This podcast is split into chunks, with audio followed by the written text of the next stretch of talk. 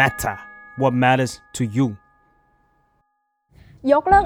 112 หรือยกเลิกประมวลกฎหมายมาตรา 112 นะคะ เป็นประเด็นที่ถูกพูดถึงในการชุมนุมมาตลอดทั้งปี แล้วถ้าเกิดว่าเรายกเลิกกฎหมายนี้ไป เราจะใช้กฎหมายไหนในการคุ้มครองสถาบันพระมหากษัตริย์แทน แล้วประเทศอื่น ๆ ที่เขายังมีสถาบันกษัตริย์หรือมีประมุขอยู่นั้น เขาใช้กฎหมายรูปแบบไหนในการคุ้มครอง วันนี้รายการ Why It Matters Now จะมาเล่าให้คุณฟังค่ะ Why it matters now คุย ข่าวให้เกี่ยวกับคุณ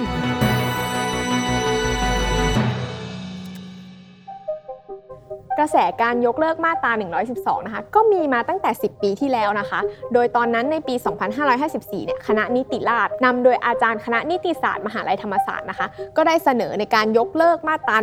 112 และไปเพิ่มความผิดเกี่ยวกับพระเกียรติของพระมหากษัตริย์เนี่ยในกฎหมายอาญาแทน มาในปีนี้นะคะ ก็ได้มีการตั้งกลุ่มที่ชื่อว่า คณะราษฎรรณรงค์ยกเลิก 112 หรือว่าคอรอยอนะคะ ที่ได้มีการนัดชุมนุมใหญ่ในวันที่ 31 ตุลาคมนี้ แล้วก็จะมีการเข้าชื่อเพื่อเสนอยกเลิกกฎหมาย 112 ด้วย แล้วทำไมถึงมีการเรียกร้องให้แก้ไขหรือว่ายกเลิกม 112 กลุ่มคอรอยเนี่ยก็ได้ยกปัญหา 10 ประการของกฎหมายมาตรา 112 ไว้นะคะ ซึ่งส่วนใหญ่ก็เกี่ยวกับการตีความแล้วก็การใช้ตัวบทกฎหมาย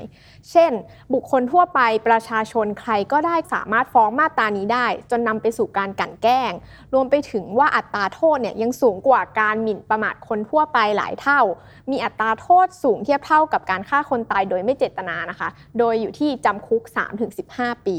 ไปถึงว่าตัวกฎหมายเนี่ยมันไม่มีขอบเขตชัดเจนทำให้ส่งผลต่อการตีความว่าเฮ้ยทำอะไรเป็นการหมิ่นทำอะไรเป็นความผิดกันแน่ กฎหมายเนี้ยนะคะ ยังไม่คุ้มครองเรื่องของการติชม เพื่อประโยชน์ของสาธารณะ รวมไปถึงว่าตัวจำเลยที่ถูกฟ้องเนี่ยมักไม่ได้รับสิทธิในการประกันตัว แม้ว่าคดีเนี้ยยังไม่มีการตัดสินโทษด้วย ทั้งหมดเนี้ยนะคะ มันก็ส่งผลต่อบรรยากาศภาพรวมของสังคมในการใช้สิทธิเสรีภาพในการแสดงออก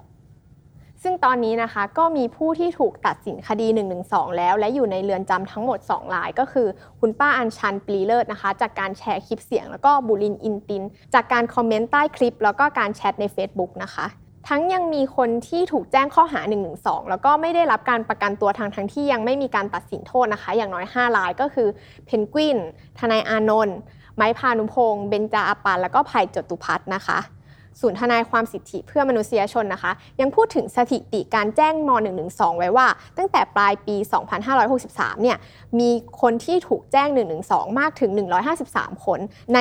157 คดี ซึ่งบางส่วนก็เลือกที่จะลี้ภัยออกไปนอกประเทศแล้วด้วย โดยคนที่โดนแจ้งข้อหามากที่สุดนะคะ ก็คือเพนกวินผลิตนะคะ ที่โดนถึง 21 คดี ซึ่งถ้าหากถูกตัดสินโทษทั้งหมด 21 คดีนี้เนี่ยเพนกวินอาจจะโดนโทษจำคุกที่น้อยที่สุดก็คือ 63 ปี ไปถึงมากที่สุดก็คือ 315 ปีค่ะ จริงๆ เรื่องกฎหมายการคุ้มครองการหมิ่นประมาทกษัตริย์นะคะ ของไทยเราก็มีมาตั้งแต่สมัยสมบูรณาญาสิทธิราชแต่ก็มีการปรับเปลี่ยนมาเรื่อยๆ จนสมัยปี 2475 นะคะ ที่มีการเปลี่ยนแปลงการปกครองที่กษัตริย์ลงมาอยู่ใต้รัฐธรรมนูญนะคะ ก็มีการยกเลิกม 100 นะคะ เกี่ยวกับการหมิ่นประมาทราชโอรส แล้วก็พระราชินี รวมไปถึงมีการแก้กฎหมายยกเว้นความผิดเกี่ยวกับการหมิ่นพระมหากษัตริย์ด้วย โดยตอนนั้นก็มีการบัญญัติไว้ว่า เพราะมองว่าบุคคลย่อมเสมอภาคกันในทางกฎหมาย จนกระทั่งปี 2499 นะคะ กลุ่ม Royalist นะคะ ก็ต้องการฟื้นฟูอำนาจของสถาบันพระมหากษัตริย์ ก็มีการยกเลิกการแก้ไขการยกเว้นโทษหมิ่นประมาทเนี่ยแล้วก็มีการบัญญัติกฎหมายใหม่ ซึ่งตอนนั้นก็คือ 112 นี่เอง มีการต้องระวังโทษเกี่ยวกับการหมิ่นพระมหากษัตริย์ไว้ที่ไม่เกิน 7 ปีนะคะ แต่ว่าหลัง 6 ตุลานี้เองนะคะ ก็มีการแก้ไขกฎหมายแล้วก็เพิ่มโทษ 112 เพิ่มขึ้นไปอีกเป็น 15 ปีค่ะ งั้นเรามาดูประเทศที่ยังมีกฎหมายเกี่ยวกับการหมิ่นประมุขแล้วก็หมิ่นพระมหากษัตริย์กันบ้างนะคะ อย่างจริง ๆ แล้วในโลกนี้ค่ะ ก็ยังมีหลายประเทศที่ใช้กฎหมายแนวนี้ แต่เราขอยกตัวอย่างบางประเทศมาให้ดูกันอย่างเช่นซาอุดิอาระเบียนะคะ ที่เป็นประเทศที่ปกครองด้วยระบบสมบูรณาญาสิทธิราชแล้วก็มีระบบกษัตริย์อยู่เนี่ยก็มีโทษไว้ว่าเป็นการลงโทษทางร่างกายที่รุนแรง เช่นการเคี่ยนตี การจำคุกตลอดชีวิต แล้วก็มีถึงโทษประหารชีวิตด้วยนะคะ หรือว่าอย่างโมร็อกโกนะคะที่เป็นประเทศที่ถูกมองว่าเป็นการปกครองลูกผสมกึ่งเผด็จการเนี่ยก็มีโทษถ้าเกิดว่าหากละเมิดในสถานที่ส่วนตัวเนี่ยก็โทษระวังจำคุก 1 ปี แต่ถ้าเกิดว่าเป็นสถานที่สาธารณะ จะเป็นโทษระวังจำคุก 3 ปี ซึ่งทั้ง 2 กรณีเนี่ยมีโทษสูงสุดคือ 5 ปีค่ะ หรืออย่างประเทศบรูไนนะคะที่เป็นสมบูรณาญาสิทธิราชเหมือนกัน แล้วก็มาเลเซียเนี่ยที่ถูก The Economist Intelligence Unit จัดไว้ว่าเป็นประเทศที่ประชาธิปไตยบกพร่องเนี่ยก็มีโทษเกี่ยวกับการหมิ่นประมาทประมุขอยู่ที่จำคุกไม่เกิน 3 ปีค่ะถ้าไม่นับซาอุดิอาระเบียแล้วเนี่ย ส่วนใหญ่แล้วประเทศอื่นๆนะคะ ก็มีโทษที่ถือว่ายังน้อยกว่าประเทศไทยอยู่ดีค่ะ แล้วสำหรับประเทศที่มีกฎหมายเกี่ยวกับการหมิ่นพระบรมเดชานุภาพนะคะ แต่ได้ยกเลิกกฎหมายไปแล้ว แต่ยังมีสถาบันกษัตริย์อยู่นะคะ ก็คือประเทศอย่างอังกฤษนะคะ ที่ได้ยกเลิกกฎหมายอาญาทั่วไปเกี่ยวกับการปลุกระดม แล้วก็ความผิดฐานหมิ่นพระบรมเดชานุภาพไป แล้วก็มีการฟ้องร้องครั้งสุดท้ายคือในปี 1715 ก็คือเมื่อ 306 ปีที่แล้วนั่นเองนะคะแล้วก็อย่างญี่ปุ่นนะคะที่มีพระมหาจักรพรรดินะคะ ก็ได้ยกเลิกกฎหมายนี้ไปในรัฐธรรมนูญปี 1947 นะคะ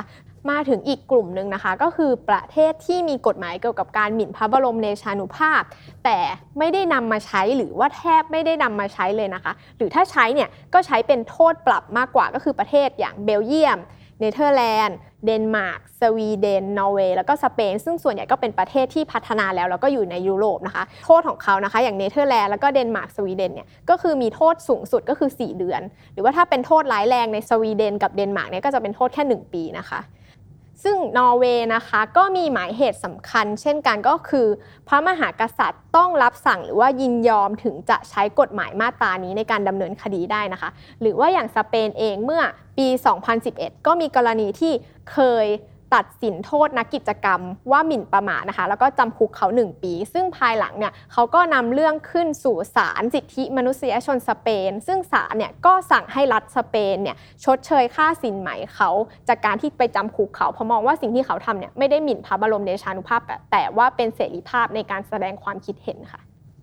จากทั้งหมดที่เล่ามานะคะ ก็จะเห็นได้ว่าหลายประเทศทั่วโลกเนี่ยก็มีการใช้กฎหมายเกี่ยวกับการหมิ่นพระบรมเดชานุภาพที่หลากหลาย แล้วก็แตกต่างกันไป ไม่ว่าจะเป็นประเทศที่มีโทษหนักโทษเบา ประเทศที่ยังมีกฎหมายแต่ไม่ได้ใช้หรือว่ามีกฎหมายแล้วก็ยกเลิกไปแล้วด้วยนะคะ แต่ว่าก็จะเห็นได้ว่าทิศทางของประเทศที่พัฒนาแล้วเนี่ยค่อนข้างที่จะหลีกเลี่ยงการใช้กฎหมายนี้ เพราะว่าให้ความสำคัญกับเรื่องสิทธิในการแสดงออกของประชาชน แล้วก็สิทธิมนุษยชนค่ะ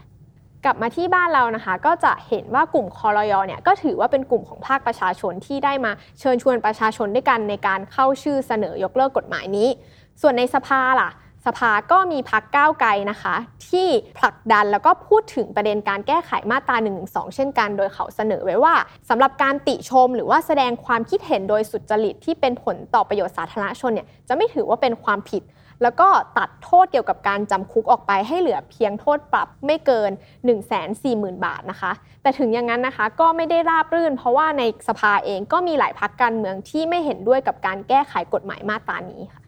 ก็ปฏิเสธไม่ได้นะคะ ว่าการพูดถึงประเด็นการยกเลิก หรือว่าแก้ไขม .112 เนี่ยเกิดขึ้นเยอะอย่างไม่เคยมีมาก่อน ดังนั้นเราก็คงต้องติดตามกันนะคะ ในภาคประชาชนของคอรยอเองว่าจะมีการเข้าชื่อหรือว่ากระแสที่ตอบรับกับการเคลื่อนไหวเนี่ยมากน้อยแค่ไหน รวมไปถึงในสภาเองนะคะ ว่าจะมีการรับเรื่องนี้แล้วก็ผลักดันให้มันเกิดผลจริงแค่ไหนด้วย เราก็คงต้องติดตามกันต่อไปค่ะ ก็ติดตามรายการ Why It Matters Now รายการที่จะมาคุยข่าวให้เกี่ยวกับคุณ ได้ทุกวันเสาร์ทุกช่องทางของ The Matter สำหรับวันนี้ สวัสดีค่ะ